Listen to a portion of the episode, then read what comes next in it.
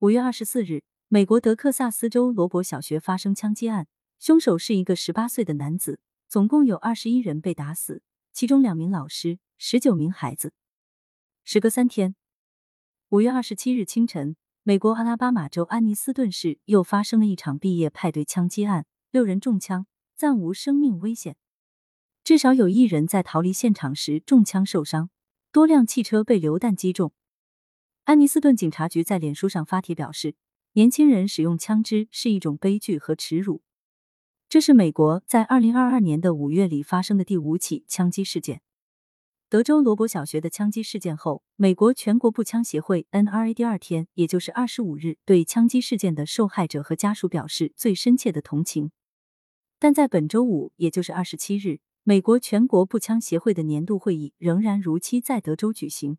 这种大型步枪展览为期三天，前总统特朗普和其他主要共和党人出席了会议，并在大会上发表讲话。特朗普反驳要求加强枪支管控的呼吁，称应当允许正派的美国人持有他们所需的枪支，以保护他们免受恶行伤害。特朗普当天还对美国全国步枪协会成员说：“我们的世界中存在恶行，不是解除守法公民武装的理由。”恶行的存在正是武装守法公民的最佳理由之一。此前的二十六日，美国科罗拉多州共和党女众议员劳伦·贝伯特 （Lauren Bobert） 在为拥枪权辩护时，拿美国历史上最严重的恐怖袭击“九幺幺”事件进行举例。他称，当“九幺幺”发生时，我们没有禁止飞机，我们关紧了驾驶舱。我们可以在不解除守法公民武装的情况下实现这一目标。对我来说，这是我的平衡方法。我需要一种方法来保护我自己和孩子。我的枪就是我的平衡之法，是我做到这点的工具。我希望我们的学校安全，我希望孩子们得到保护，我希望老师能够保护自己和学生。有网友将贝伯特接受福克斯新闻采访的视频分享在推特上，并写道：“贝伯特说，当九幺幺事件发生时，我们没有禁止飞机。截至目前，这段视频被观看近三百万次，并引起了网友的热议。”有人评论说，没有禁止飞机，但我们还是得脱鞋才能登机。还有人说，没错，但我们对登上一架飞机做了严格规定。猜猜自这些规定实施以来，九幺幺事件发生了多少次？还有网友讽刺说，是的，因为任何人都可以去飞机商店买一架七四七客机。美国全国步枪协会的董事会成员菲尔杰里 （Phil Journey） 表示，将不会禁止或限制枪支的使用。他还表示。政府应该加强人民群众心理健康、防止枪支暴力等的宣传。美国全国步枪协会 （NRA） 如期举办步枪展览，无异于给遇难者家属们的伤口上撒盐。在位于休斯敦的会场外，有多场抗议活动。此前，有不少受邀参加此次展览的演员，在罗伯小学的枪击事件后宣布退出。退出的受邀人员包括德克萨斯州的两名立法者和美国派歌手唐麦克莱恩 （Don McLean）。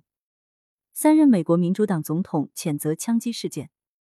拜登和国会民主党人再次呼吁制定更加严格的枪支法。刚结束亚洲之旅的拜登在机场的空军一号旁发表演讲，他称今天发生的大规模枪击事件是美国的另一场大屠杀。这让他想起了二零一二年桑迪胡克大规模枪击事件。该枪击事件夺走了二十名儿童和六名成人的生命。他说，从那时起，校园内发生了九百多起枪击事件，全国各地都是。佛罗里达州、德克萨斯州、密歇根州，名单还在继续，还在增加。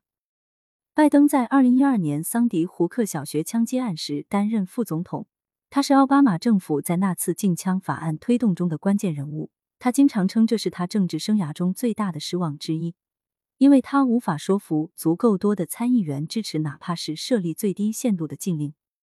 拜登在演讲中呼吁全国为受害者祈祷，并站出来反对枪支游说团体。他强调了禁枪法案重要性，并表示虽然并非所有悲剧都可以避免，但这些法律可以最大程度的保护人们。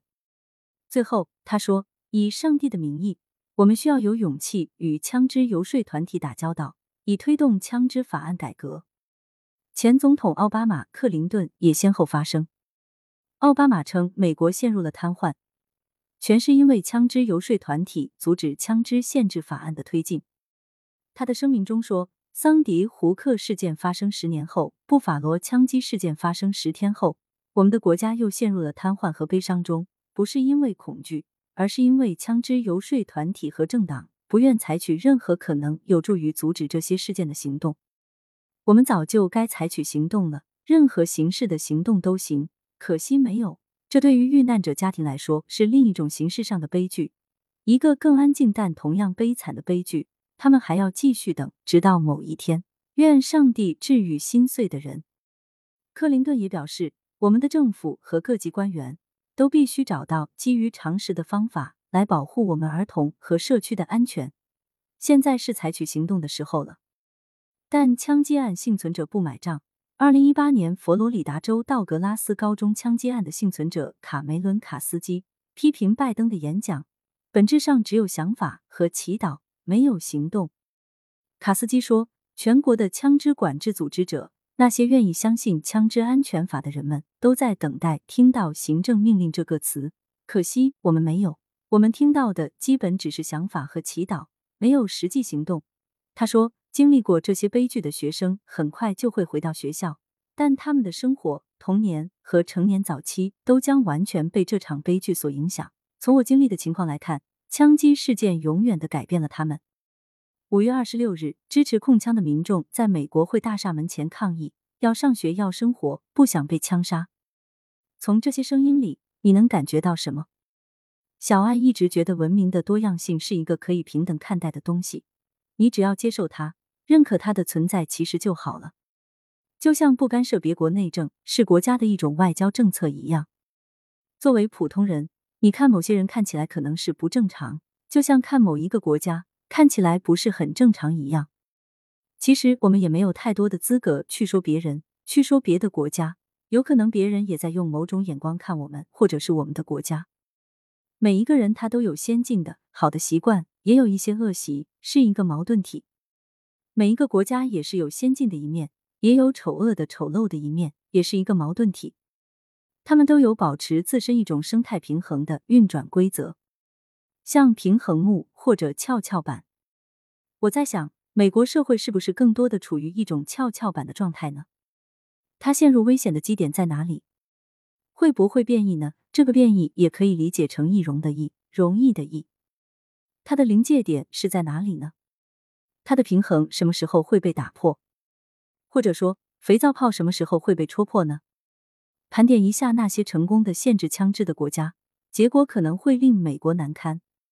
例如，一九八七年八月十九日，一个名叫迈克尔·瑞恩的二十七岁枪支痴迷者，在英国亨格福德市的不同地点，包括他曾就读的学校，枪杀了十六人。他自己的母亲和一名警察也被他杀死。瑞恩使用了两支半自动步枪和一支手枪。次年，英国议会通过一项法律，禁止市民拥有半自动步枪，并限制拥有霰弹枪。一九九六年，一名男子用四支手枪在苏格兰邓布兰镇杀死了十五名五至六岁的学童以及他们的老师。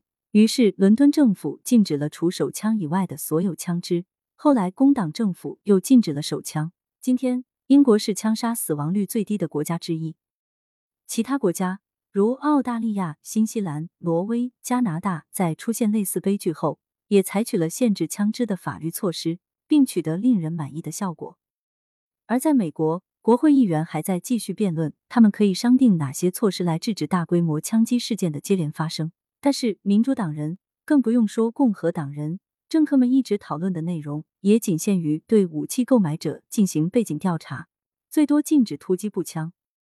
美国控枪为何难？看看背后的利益集团，其中势力最为强大的要数美国全国步枪协会了。利益集团的金钱渗透美国政界。在美国历史上，有九位总统曾是该协会的会员，分别是格兰特、西奥多·罗斯福、塔夫托、艾森豪威尔、肯尼迪、尼克松、里根、老布什，还有一位就是上任总统特朗普。美国全国步枪协会在二零一六年总统选举中捐出的竞选资金高达五千四百四十万美元，其中他们为特朗普砸下了三千万美元。除了白宫，国会山是美国全国步枪协会用金钱渗透游说的另一个目标。从二零一一年年初起，在美国国会女众议员加布利埃勒·吉福兹被枪击身亡后的五年内，国国会曾提出过一百多项控枪法案，但没有一项最终获得通过成为法律。二零一八年，美国有线电视新闻网曾对当时美国国会两院的五百三十五名成员进行过统计，结果显示，其中有三百零七人直接或间接从美国全国步枪协会及其附属机构获得过资金支持。二零二一年三月，美国希尔哈里斯调查机构的民调结果显示，百分之五十七的受访者认为。美国应该有更多、更严格的枪支管控措施。每次重大枪击案后，枪支暴力都会引发美国社会广泛讨论。但在美国全国步枪协会这样的强大利益集团的威逼利诱下，政客们频频为拥枪势力站台，否决一个个控枪法案，相互勾连，赚得盆满钵满。而这样做的代价，是美国一个个鲜活生命的逝去。小爱其实很想知道。还要多少生命倒下才能唤醒美国政客的良知？他们真的珍视本国民众最基本的生命权吗？他们真能代表人民吗？水能载舟，亦能覆舟，这个规律在美国是失灵的吗？期待和你共同寻找答案。就在节目要结束时，看到一则消息：五月二十五日上午，德克萨斯州理查德森市警方逮捕了一名持枪少年，他是当地一名高中生。在德克萨斯州乌瓦尔德小学大规模枪击事件发生后，还不到二十四小时，距离事发地不到三百七十公里，警方在他的车里发现一把 K 四七式步枪和一把仿真 AR 幺五式步枪，其中 AK 四七式步枪已经上膛。警方声明中表示，当天上午十点五十五分左右，他们接到一个报警电话，称看到一名男子持着步枪走进伯克纳高中，几分钟内，警察蜂拥而至。在嫌疑人的车里，警方发现一把 K 四七式步枪和一把仿真 AR 幺五式步枪，其中的 K 四七式步枪已经上膛。